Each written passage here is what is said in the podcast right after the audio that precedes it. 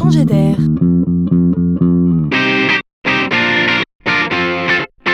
C'est la chronique de Laurent Collen. Plus on est nombreux, plus on a de chances d'avoir quelques génies parmi nous, et donc d'être meilleurs que tous. Alors si cela est vrai, gare à la Chine. Motivée par le règne de l'ordre, la police chinoise a choisi de faire entrer les nouvelles technologies par la grande porte pour parfaire une promesse de sécurité. Bon alors pas de débat ici sur le bien fondé de cette innovation, mais juste l'idée de comprendre ce que les technologies rendent possible. Imaginez donc que les policiers sont équipés de lunettes d'un genre nouveau.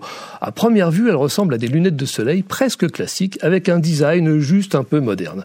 Mais voilà, ça c'est à première vue car ces lunettes permettent la reconnaissance faciale.